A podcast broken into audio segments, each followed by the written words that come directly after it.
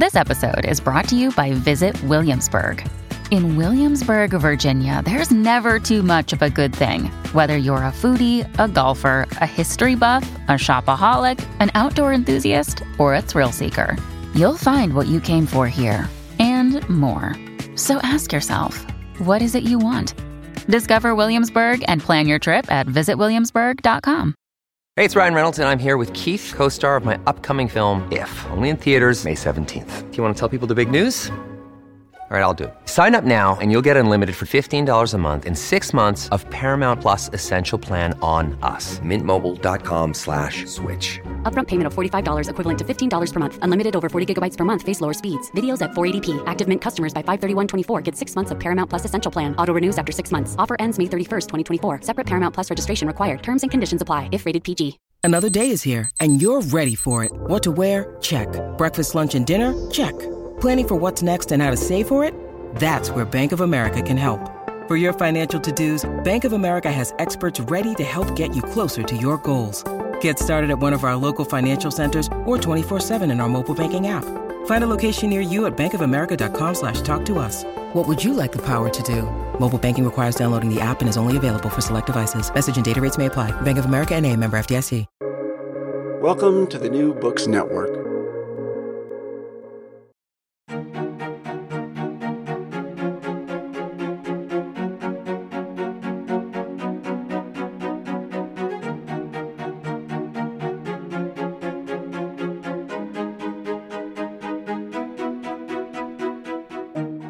Welcome to this installment of Witness to Yesterday, the podcast of the Champlain Society. My name is Greg Marchildon, and today we're going to talk to Mairi Cowan about her history of bewitchment and demonic possession in and around seventeenth century Quebec. Mairi Cowan is Associate Professor, Teaching Stream at the Department of Historical Studies at the University of Toronto Mississauga, with a cross-appointment to the Institute for the Study of University Pedagogy. She is a historian of the late medieval and early modern world, with specializations in the social and religious histories of Scotland and New France. She is also deeply interested in pedagogy, how best to teach and learn history, and has published research on the development of critical thinking skills in history courses. She is also the recipient of several teaching awards from the University of Toronto, the Ontario Confederation of University Faculty Associations, and the Canadian Historical Association. Her most recent book, The Possession of Barbe Hallay, Diabolical Arts and Daily Life in Early Canada, is a microhistory of bewitchment in New France. Like me, she's a member of the board of directors, we call them officers, of the Champlain Society, and has for years led our program in outreach to teachers and students. Mairi, it's a real pleasure to have you here with us today. Thank you very much, Greg. It's my pleasure to be with you.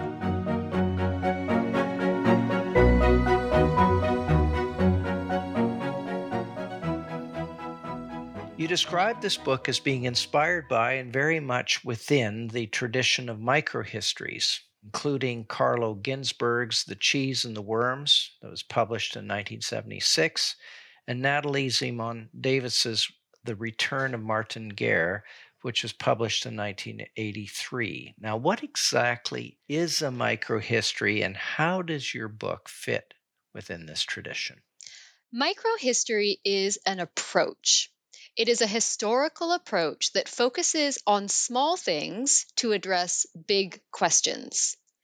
It looks up close at a single object of study, paying attention to the details that we can see in historical sources, but also steps back into the wider context of those sources so that we can draw more expansive conclusions.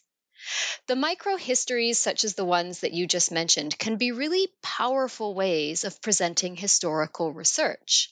They often center around a topic somewhat outside the mainstream of historical research, and that can open our eyes to greater complexities in the past. In doing this, they uncover information about the lives of people who are usually left out of the historical record, and they take these people seriously as subjects worthy of investigation. So that's what microhistories do as an approach, and when done well, microhistories are really engaging.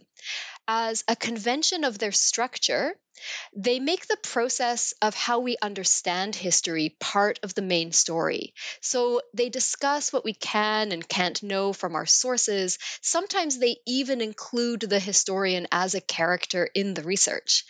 Then, as a convention of style, microhistories tend to be written very clearly, sometimes even playfully, which makes them appealing to a wide audience. Are there microhistories other than your own with a Canadian focus? Yes, there are. For the early period, the most well-known is probably Alan Greer's book, The Mohawk Saint, Catherine Tekakwitha and the Jesuits. For your listeners more interested in more modern history, there's Ruth Sandwell's essay, History as Experiment, Microhistory and Environmental History. The book that I've written fits into this tradition by taking what seems like a small topic, this one case of suspected bewitchment for a few years in and around the town of Quebec, and analyzes the historical sources carefully in detail to learn about the everyday lives of ordinary people, then connect these details to larger themes in early modern history. The scene of the bewitchment that you describe is New France in the years just before it became a royal colony in sixteen sixty-three. It focuses, of course, on Quebec City and the settlements that were snuggled around it. As our witness to yesterday, describe what you would have seen and perhaps smelled as you arrived for the first time in New France. Right. Well, if you were arriving from France, you would arrive by ship. And so you would first see the town from the Saint Lawrence River, which would give you an excellent vantage point. You would notice that the settlement had both an upper town and a lower town, as old Quebec City does today. You would certainly notice that the upper town was built on top of a high cliff, a cliff about forty meters high, and that is where the most prestigious buildings were located. These buildings included the College of the Jesuits, an Ursuline convent, a hospital, and the residence of the governor that was given the rather grand name of the Chateau Saint-Louis. Looking down, you would see the lower town at the shore of the river. This was the center of commercial activity, also where a lot of the houses were found. Depending on exactly where you came from in France and how far you had traveled, you might think the settlement was quite small. It had probably fewer than eight hundred residents when Barbe Hallay arrived. It, for a point of comparison, Paris at this time had about half a million people. You were curious about the smells, too. Uh, well, again, depending on where you came from in France, you might think that this town smelled pretty good. Cities in early modern Europe had a reputation for what people called bad air, and travelers could smell the cities as they approached.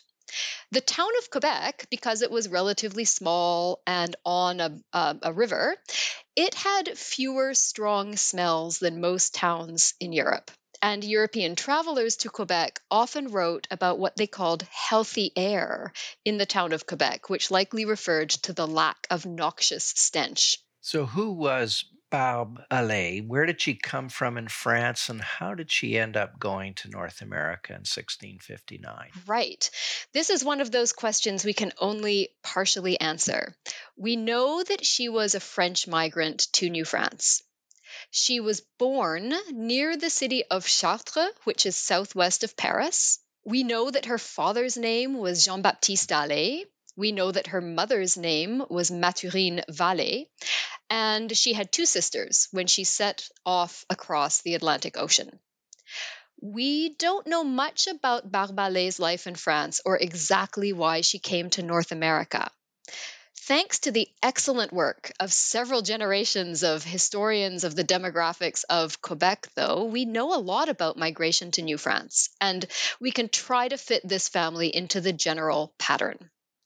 Her father came to New France first, by sixteen fifty-five at the latest, and then he returned to France before returning to Quebec with his wife and his daughters in sixteen fifty-nine on board the ship, the Sacrifice of Abraham, arriving on the sixteenth of June. So what were the circumstances surrounding Mademoiselle Hallay's initial demonic possession? Well, there was nothing suspicious at all about these circumstances at first. Mademoiselle Hallay seemed to have nothing to fear when she first arrived, at least not according to the people around her.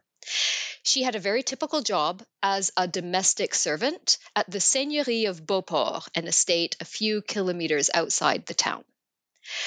At the Seigneurie, according to several accounts, Barbe Hallay became terrified by demons and specters. Priests from the town of Quebec tried to exorcise the malevolent spirits, but they did not succeed, and then the manifestations became stranger. Witnesses described hearing phantasmal music and seeing stones that detach themselves from walls to fly by themselves. Those were the initial stages. So what about the antagonist in this story, the miller Daniel Vuil? Why was he viewed with such suspicion right from the beginning?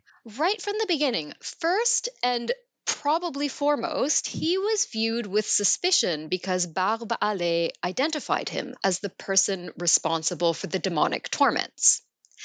This identification made sense to the people around her because Daniel Vuil was probably already looking pretty suspicious in people's minds. One reason for this was his religious background.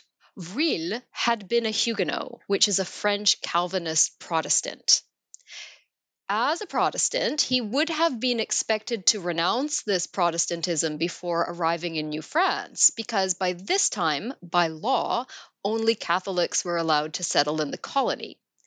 But people knew about Vuil's earlier adherence to what the Catholic Church viewed as a heresy, and they mentioned it repeatedly in the sources connected to the case. Vuil may also have seemed suspicious because of his occupation. You mentioned that he was a miller, and millers in France were associated with exploitation and dishonesty. If you think of where they worked, they worked in these noisy mills a little outside the main settlement, which made them isolated in their work. And they were sometimes charged with cheating their customers by using false-bottomed containers in order to um, to cheat the measurements of grain that customers brought in to be milled. So millers had a reputation for being untrustworthy figures. So what we see is Barbe Hallay accused Vuil by name. He might have been suspicious already because of this religious background and his occupation. And then the people heard about a motivation that made sense to them. According to one account, the specific incident that prompted Vuil to launch the demonic torments in the first place was a spurned offer of marriage. He had wanted to marry Barbe Hallay and said she had been promised to him. But because he was a man of bad customs, no one listened to what he had to say. He then became angry and decided to avenge himself for the refusal, using diabolical arts to corrupt Hallay and make her marry him. That motivation was credible to early modern French people because they believed witches were motivated by spite, especially envy when denied something they desired.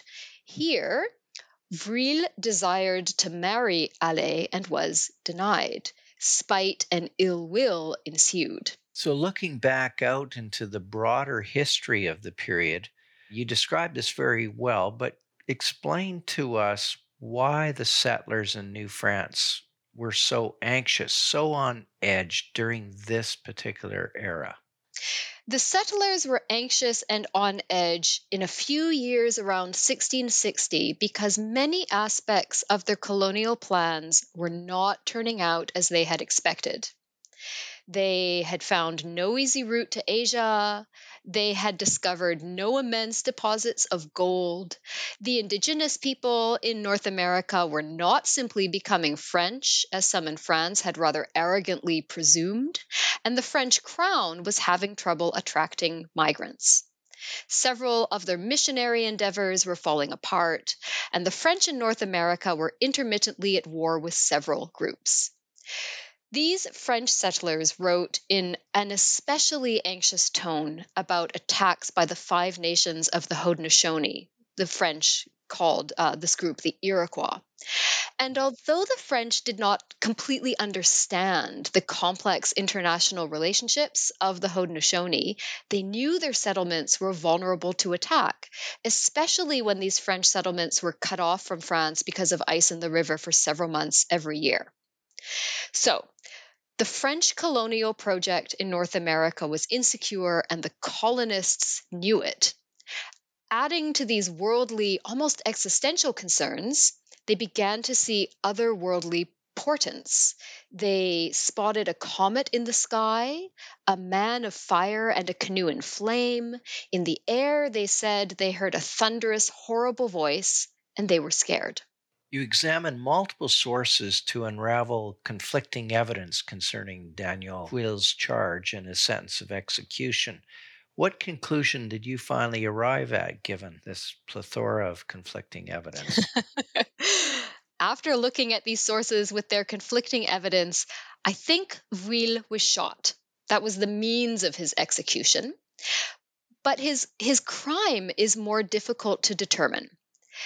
It may have been illegal trade in liquor, which is what was suggested by a marginal note on one of the sources.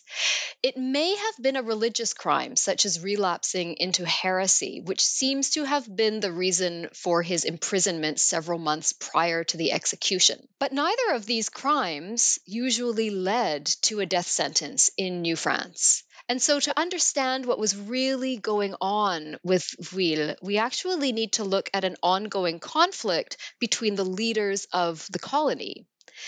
The governor, Pierre de Voyer d'Argenson, and the bishop, Francois de Laval, did not get along. They quarreled about a lot of things. They quarreled about where the benches of each of them should be placed in church. They quarreled about who got to kneel on what cushion. They quarreled about who should be saluted first by school children, and so much more. They, they also disagreed about whether Vuil was guilty of witchcraft and who should be responsible for the prosecution. The bishop, Laval, wanted a warning to be published against Vuil and other witches, but the governor, Voyer d'Argenson, refused. So Laval did not get his way, at least not at first. But then Voyer d'Argenson requested to return to France, and his replacement passed a sentence of death against Vuil. Now, Mademoiselle Hallay continued to be possessed after Vuil's execution. What happened after the execution to her, and how was she dealt with in the colony?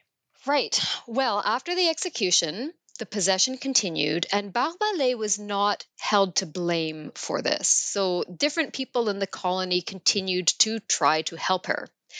She was brought into a hospital, the Hôtel Dieu in Quebec, where she was apparently still being agitated by a demon by night, although during the day, Hallay helped to care for the sick. The nuns at the hospital were supposed to look after their patients' bodies and souls. Hallay's main protector against demons was the nun Catherine de Saint-Augustin. Catherine already had a reputation for fighting against demons.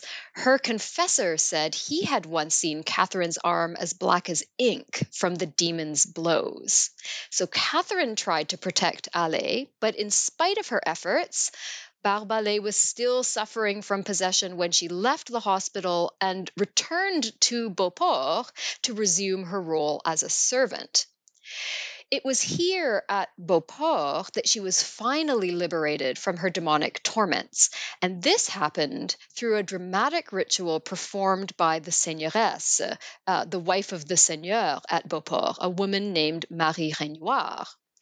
Réignoire used a relic from a recently deceased Jesuit priest to conjure the demon and then command it to depart. In what ways was Barbe Hallay's possession similar to other possessions of the era, and what ways was it different?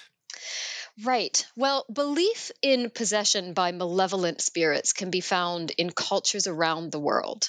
Uh, the comparison that probably makes the most sense here is one with early modern France, since that's where most of our main participants came from.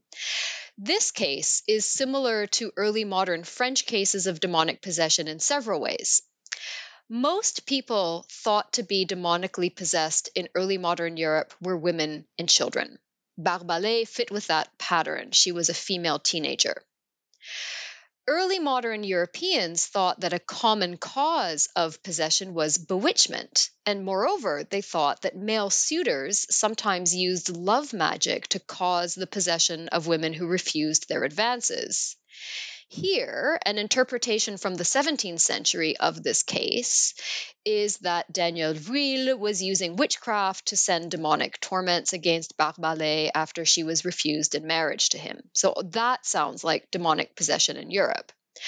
Also, as in Europe, observers showed caution when trying to understand what was happening. They were cautious in discernment. Several of the sources for this case report some kind of malefice, some kind of evil power, but at first they're not confident about whether they're dealing with obsession or possession, whether they're facing demons or something less threatening. Once witnesses started to perceive the case as truly demonic possession in their minds, they followed pretty standard procedures, including that they treated Hallay as separate from the demon inhabiting her body. There were some differences, though, between this case of possession and what people might have expected to see in early modern France. This demon spoke French in the accounts. In Europe, by contrast, the demonic language of choice in possessions was usually Latin. Although, mm. yeah, sometimes the demons employed Greek or, or Hebrew or a modern language not understood by the possessed person. But here, the demon spoke French. Uh, I think that's an interesting point, but perhaps more significantly, the person who eventually succeeded in casting out the demon was separate from what people expected to see in France too. By this time, exorcists in France were priests, so they were male clerics. But here it's a laywoman who performed a ritual that looks like an exorcism in all but name. So what happened to Barbe Hallay after? What became of her? Well, her life after the possession ended was really quite remarkably unremarkable, considering considering all of the attention that went into this possession.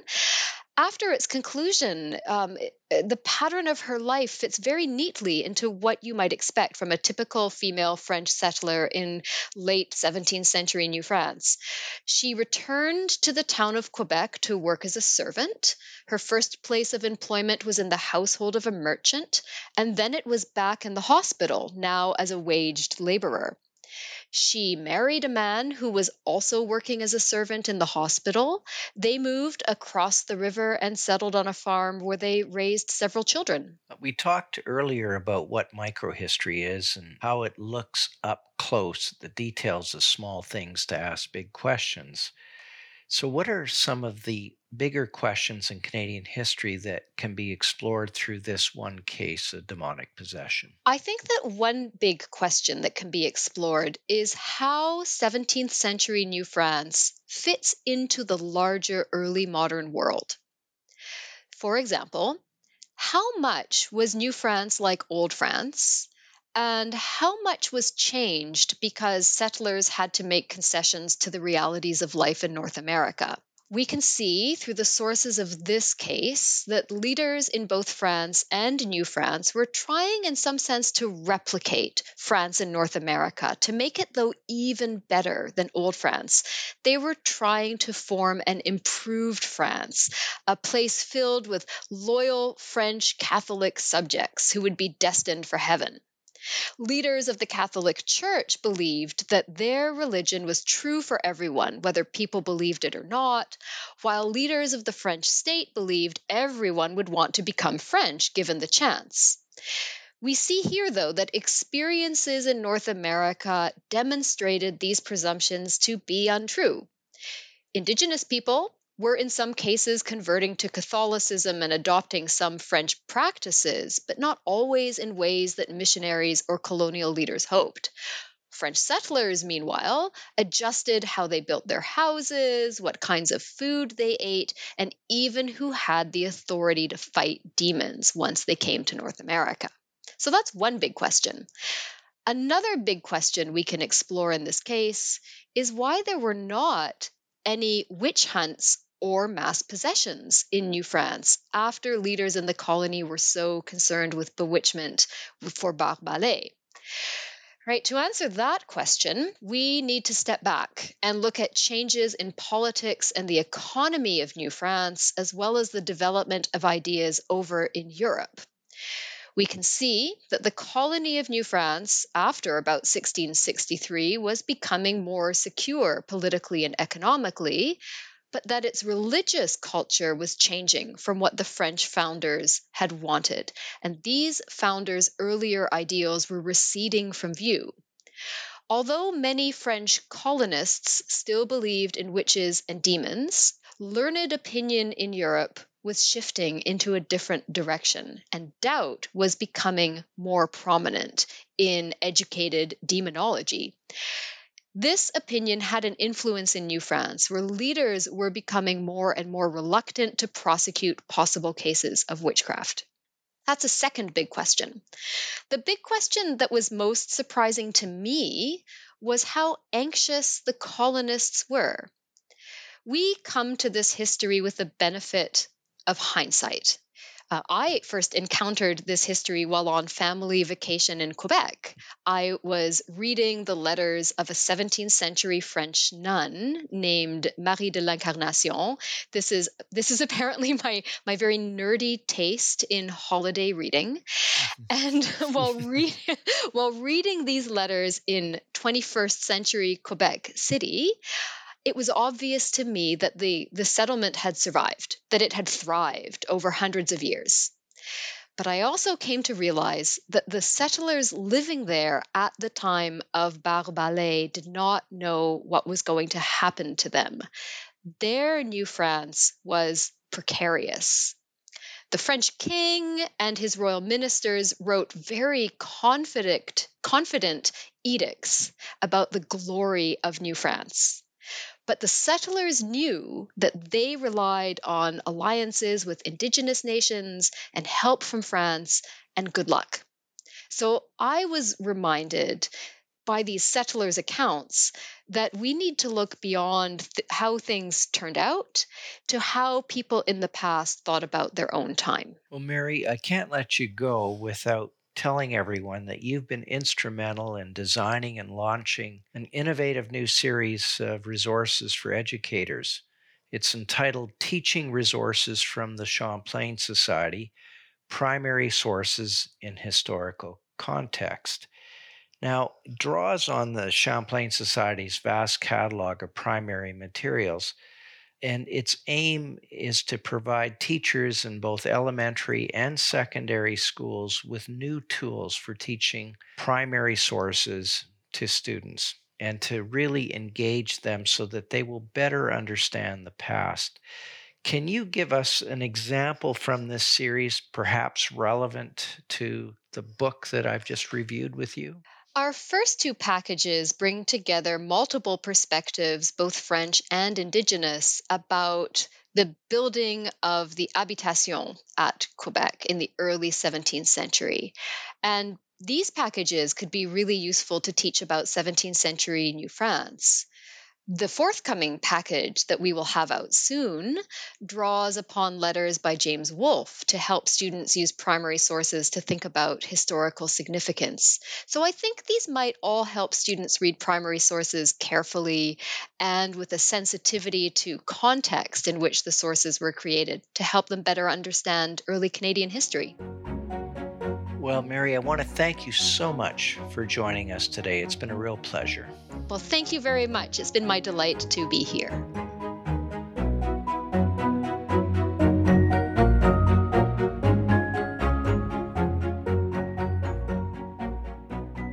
My guest today was Mairi Cowan, the author of The Possession of Barbe Hallay, Diabolical Arts and Daily Life in Early Canada, published by McGill-Queen's University Press in twenty twenty-two. You've been listening to Witness to Yesterday. Please visit our website at w w w dot champlain society dot c a. The best way you can support this podcast is by becoming a subscribing member of the Champlain Society. Also, if you like what you've heard, let your friends know by forwarding this podcast through the social media of your choice. This podcast is made possible by the members of the Champlain Society who work hard to bring to life original documents in Canadian history.